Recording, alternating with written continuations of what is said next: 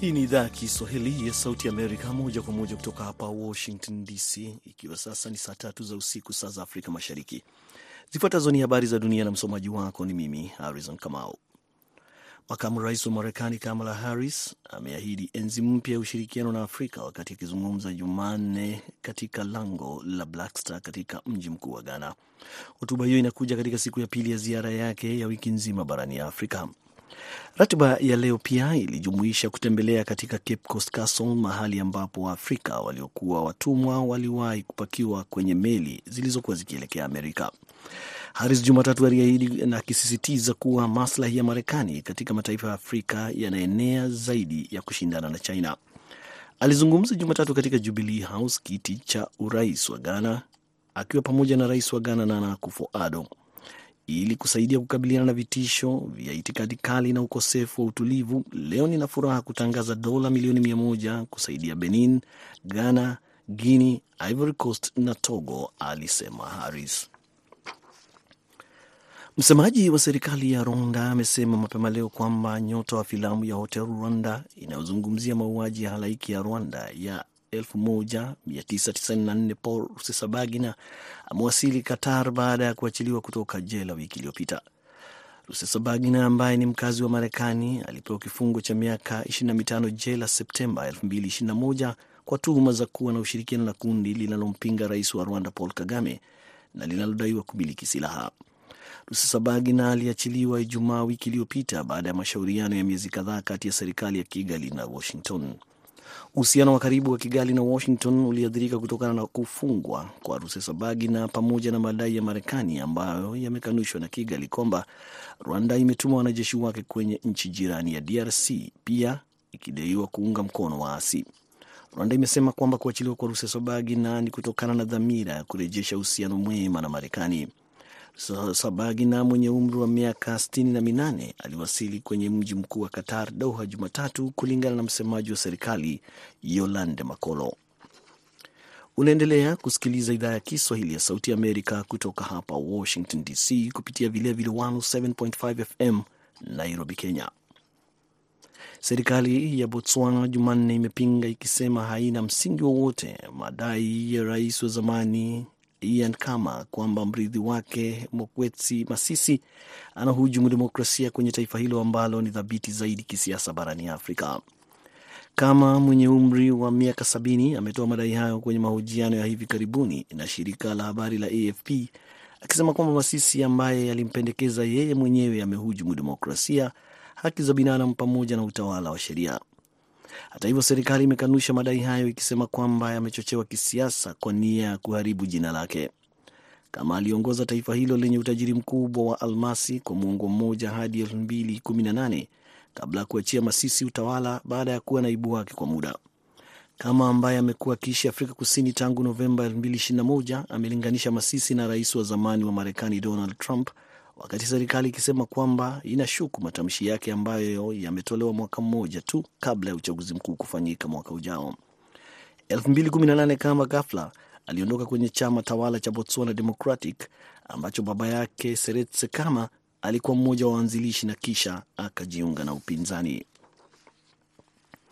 Mmiliki wa meli ya mafuta ya Denmark iliyokuwa imetokea Liberia amesema leo kwamba imeshikiliwa na maharamia tangu mwishoni mwa wiki kwenye kuba ya Guini na kwamba wafanyakazi 16 waliokuwa ndani hawajulikani walipo.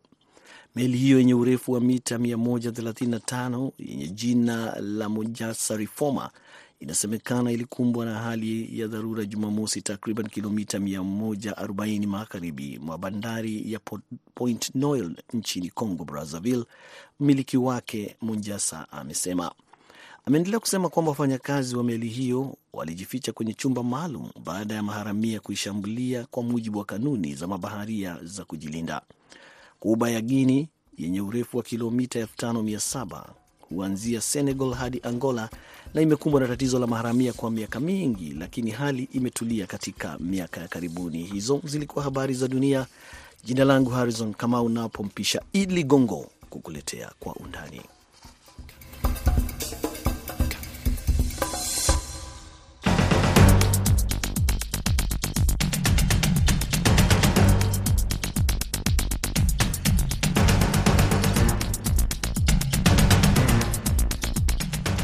Hii ni Kwa Undani kutoka idhaa ya Kiswahili ya Sauti Amerika.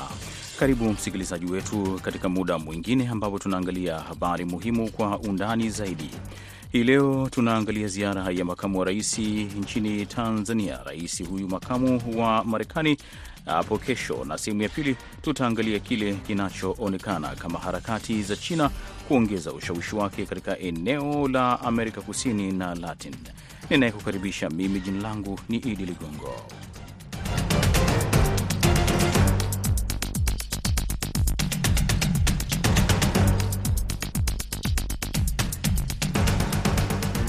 Nam kwa undani hii leo tunaanzia Tanzania ambapo makamu wa rais wa Marekani Kamala Harris anaanza ziara yake ya kwanza barani Afrika na moja ya kituo chake ikiwa Tanzania, nchi ambayo inatajwa kuwa na uhusiano mzuri na Marekani. Mwanahabari wetu wa Dar es Salaam Georgi Njogopa ametuletea sehemu hii ya kwanza ya kwa undani. Kamala ambaye ni mwanamke wa kwanza kushika wadhifa huo nchini Marekani amepanga kuzuru pia Ghana na Zambia, na akiwa nchini Tanzania anatarajia kuwa na mazungumzo ya kina na mwenyeji wake Rais Samia Suluhu Hassan ambaye naye pia anakuwa mwanamke wa kwanza katika eneo la Afrika Mashariki kuwa kiongozi wa nchi. Ziara ya Kamala ambayo itadumu kwa wiki moja inatizamwa na wengi kama juhudi za Marekani kujimarisha ushawishi wake barani Afrika, bara ambalo inamulikwa kwa karibu na mataifa ya dunia ya kwanza yakikodolea macho rasilimali zinazopatikana. Kwa jumla, Marekani inajaribu kuimarisha ushawishi wake na Afrika katika wakati ambako ushindani mkali na nchi nyingine hususani China. China imewekeza pakubwa barani Afrika, lakini Marekani inajipanga kama mshirika bora kuliko China. China imekuwa ikifadhili miradi mingi ya miundombinu huku makampuni yake yakipata tenda ya ujenzi katika miundombinu hiyo, wakati mataifa magharibi kama Marekani macho yake makubwa yakiwa yametuama katika maeneo kama vile afya, udhibiti wa mabadiliko ya tabia nchi, pamoja na kuendeleza ukuzaji wa demokrasia. Taarifa kutoka msemaji wa makamu wa rais wa Marekani Christine Allen inaeleza kwamba ziara hiyo itaimarisha ushirikiano kati ya Marekani na mataifa kote Afrika na kukuza juhudi za kimaendeleo, kiusalama, kiuchumi na kiustawi. Ziara hiyo inafuatia ziara iliyofanyika hivi karibuni na mke wa rais wa Marekani Joe Biden, Jill Biden, na waziri wa fedha wa Marekani Janet Yellen. Aidha, waziri wa mambo ya nje wa Marekani Antony Blinken amekuwa na ziara kadhaa barani Afrika, huku duru za habari zikisema kwamba rais Joe Biden akitarajiwa kuzuru bara hili mwishoni mwa mwaka huu. Katika mkutano wa kilele wa Afrika na Marekani, rais Joe Biden alitoa wito wa kuwepo kwa ushirikiano mpana na Afrika, na huku Marekani ikitaka kudhihirisha uwepo wao barani humu dhidi ya uwekezaji wa China. Akiwa mjini Accra, Dar es Salaam pamoja na Lusaka, Kamala anatazamia kukutana na marais wa nchi hizo tatu kujadili vipaumbele vya kikanda pamoja na kimataifa, ikiwa ni pamoja na dhamira ya Marekani kuonyesha namna inavyodhamiria kukuza demokrasia na ukuaji wa jumuishi na endelevu. Kamala anaangalia kwa karibu kama makamu wa kwanza rais mwa Afrika katika historia ya Marekani na mwanamke wa kwanza kushika nafasi hiyo. Anapanga kuwa Ghana kuanzia Machi 26 hadi 29 kisha kuwasili Tanzania kuanzia Machi 29 hadi 31, huku kituo chake cha mwisho ni Zambia Machi 31 hadi Aprili mosi. Kiongozi huyo ana muunganisho wa kibinafsi kwa nchi ya tatu katika ziara yake hiyo. Baba yake mzaa mama alifanya kazi nchini Zambia miaka iliyopita na alimtembelea huko akiwa msichana mdogo. Msemaji wake anabainisha kwamba ajenda nyingine ya makamu wa rais itajumuisha pia kukuza demokrasia, kukabiliana na hali ya hewa, uwezeshaji wa wanawake kiuchumi na usalama wa chakula. Kando na kukutana na marais wa kila moja ya nchi hizo tatu atakazotembelea, Kamala anapanga kuzungumza na viongozi vijana, wawakilishi wa wafanyabiashara, wajasiriamali na wanachama wa diaspora kwa Afrika. Na ujio wake nchini Tanzania unafuatiliwa kwa karibu na makundi mbalimbali ya watu, na baadhi ya wachambuzi wa mambo wanasema ziara hiyo ni uthibitisho mwingine kwamba namna mataifa hayo mawili yanavyozidi kujiongeleana kuimarisha uhusiano wao. Marais kadhaa wa Marekani wamewahi kuzuru nchini Tanzania kwa nyakati tofauti, wakiwemo marais Bill Clinton, George W. Bush na Barack Obama. Mara hii ujio wa makamu wa rais ni alama nyingine, na kulingana na mchambuzi wa masuala ya kidiplomasia na uhusiano wa kimataifa kutoka chuo cha diplomasia na uhusiano wa kimataifa Innocent Show, masuala mbalimbali yatazingatiwa wakati wa ujio wake. Ziara hii inalenga katika kuunganisha nguvu za ushirikiano wa kimaendeleo kati ya Tanzania na Marekani katika sekta za afya, kilimo, utalii, uchukuzi, uchumi wa bluu, mawasiliano, uchumi wa kidijitali au digital economy, uungaji mkono hatua za kukabiliana na mabadiliko ya tabia nchi na umuhimu wake na kuimarisha ushirikiano wa kibiashara na uwekezaji kupitia ubunifu, ujasiriamali na uwezeshaji wanawake kiuchumi na vile vile kuendeleza mahusiano mazuri kati ya nchi hizi mbili. Kwa kiasi kikubwa Marekani inaendelea kuikaribia Afrika huku ikianzisha programu za aina mbalimbali. Mnamo Septemba 2021 makamu wa rais alikutana na Rais Akufo-Addo wa Ghana na Rais Hichilema wa Zambia, na mapema mwezi Rais Biden alizungumza na Rais Ramaphosa wa Afrika ya Kusini. Akiwa nchini Tanzania, makamu wa rais anatazamia kutembelea maeneo mbalimbali, na kwa mujibu wa msemaji wa wizara ya mambo ya nchi za nje wa Tanzania, Balozi Mindi Kasiga, Rais Samia na mgeni wake watakuwa na mazungumzo Ikulu Dar es Salaam hapo Machi 30. Kwa hivyo atafika tarehe ishirini na atafanya hiyo ziara kwa tarehe thelathini na ataruka tarehe thelathini na moja. Kwa hiyo ni ziara uh, ndefu kwa Tanzania. Atakaa uh, siku nzima na jana yake nusu siku na kesho yake nusu siku.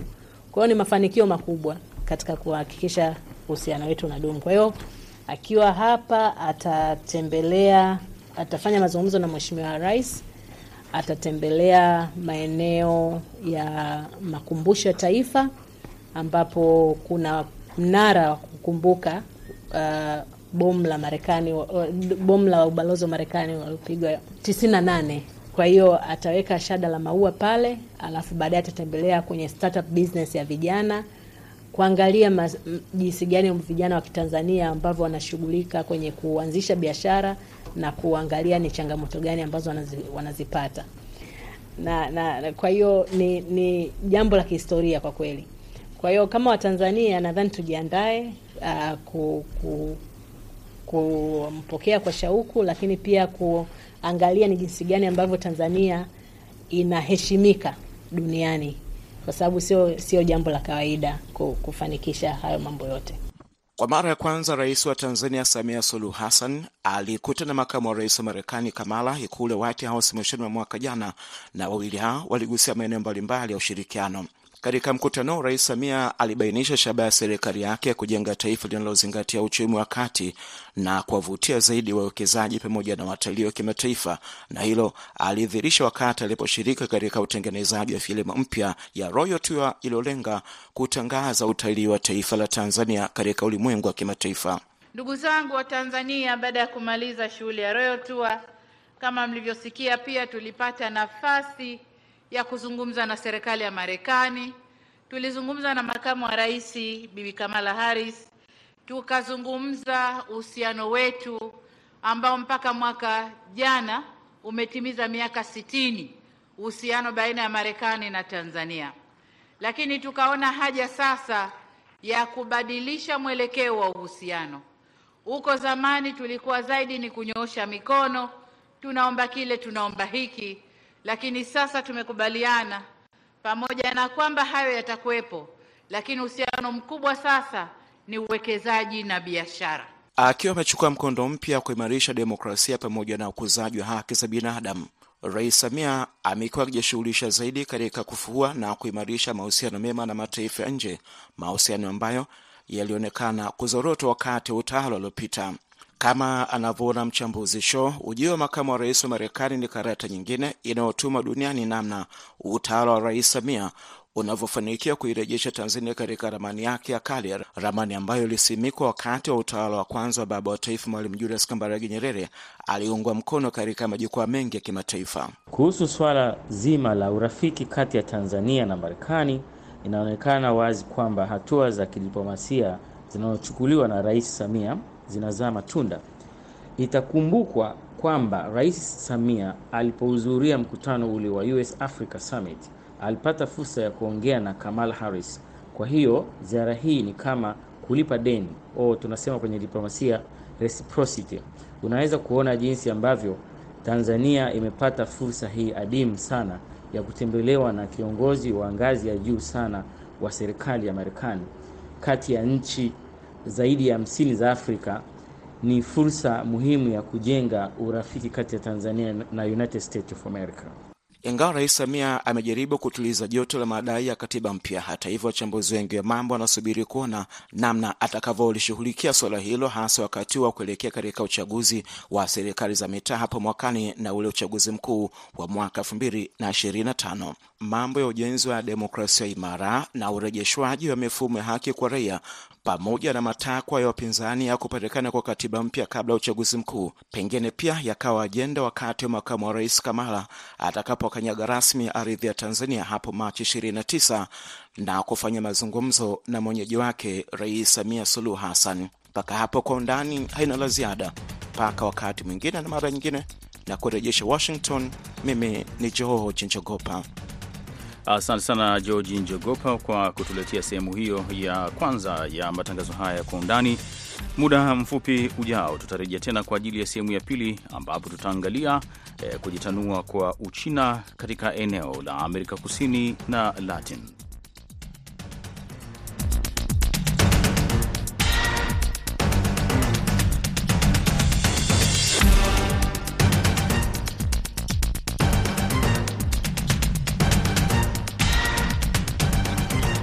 Naam, karibu katika sehemu ya pili, na tunaangalia kile kinachoonekana harakati za China kuongeza ushawishi wake katika eneo la Amerika Kusini na Latin. Nafasi ya China Amerika Kusini imekuwa kwa kasi tangu miaka ya elfu mbili na kuahidi fursa za kiuchumi na kuibua wasiwasi juu ya ushawishi wa Beijing.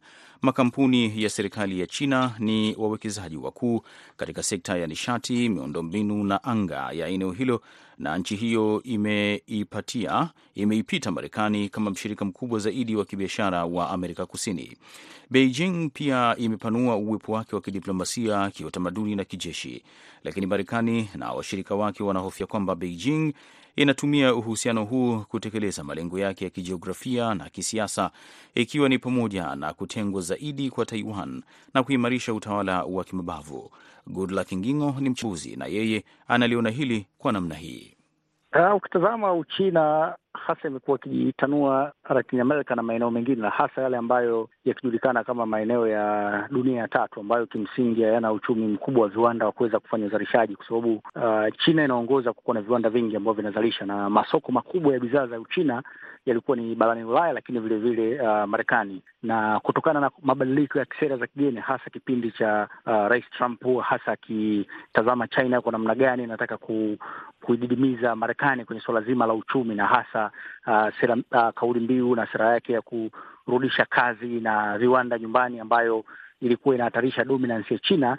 China ikaja na mpango mbadala hasa kutokana na yale ambayo yalitokea kati yake na Marekani kwenye msuguano wa kibiashara na kuweza kuwekewa kodi kubwa kwa bidhaa ambazo zinatoka China, ikiwa ni kudhibiti bidhaa za China katika masoko ya Marekani na Ulaya.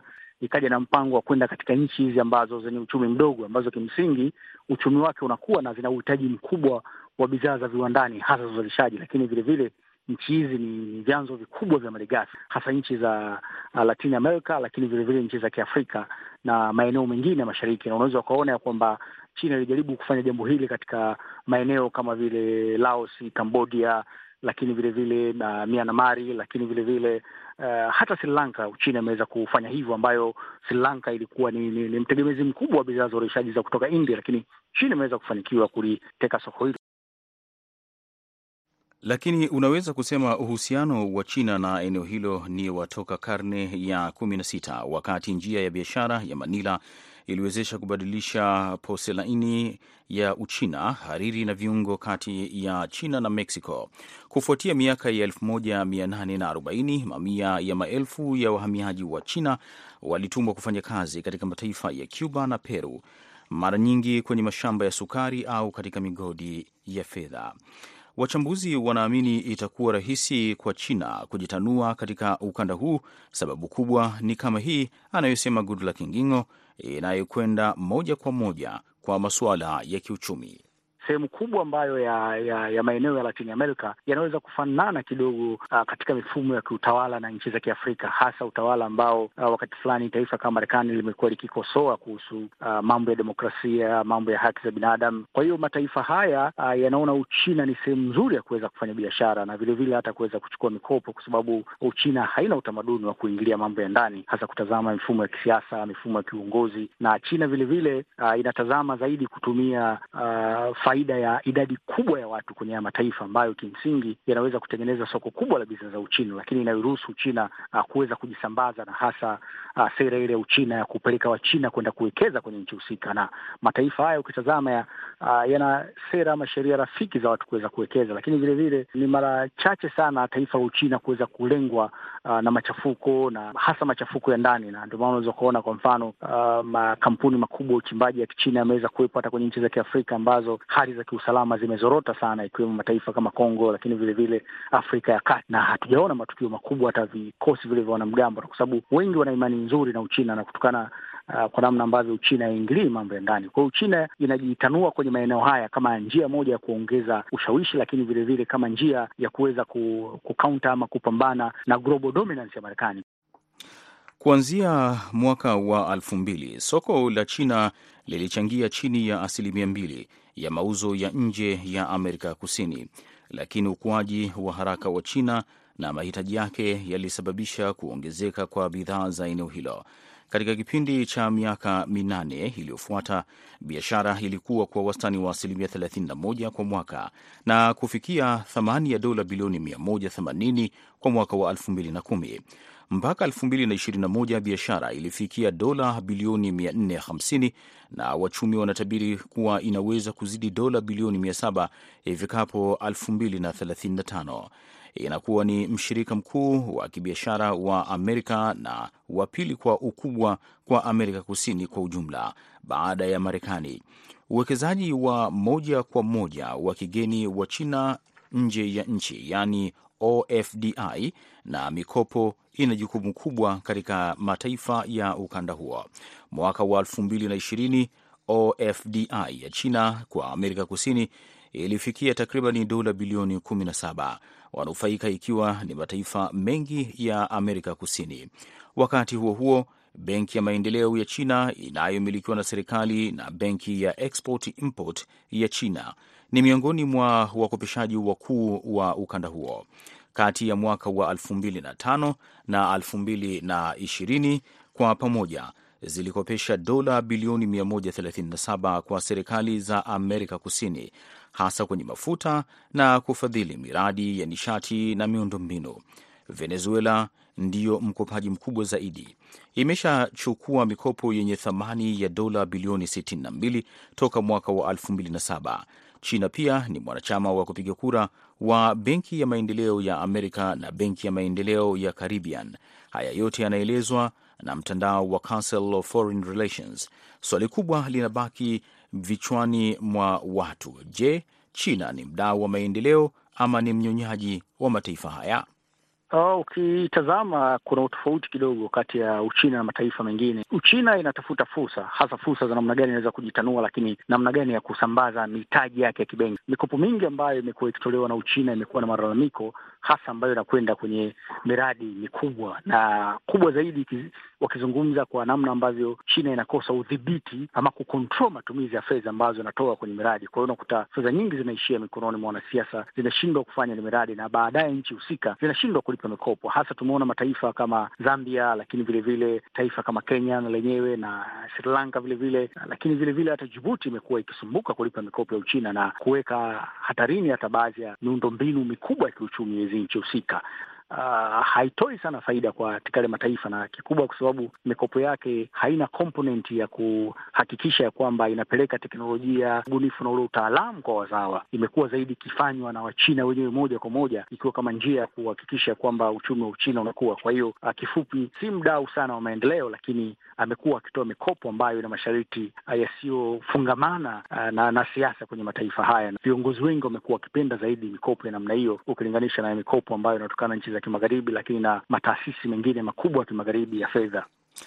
Tukiwa bado tuko katika eneo hilo hilo, mwishoni mwa juma Honduras yenyewe ilianzisha uhusiano wa kidiplomasia na China baada ya kuvunja uhusiano na Taiwan ambayo inazidi kutengwa na sasa inatambuliwa na mataifa kumi na tatu pekee yakiongozwa na taifa la Marekani, na hali ambayo imekuwa ikizusha wasiwasi juu ya nini kile China inatarajia kufanya katika kisiwa hicho cha Taiwan.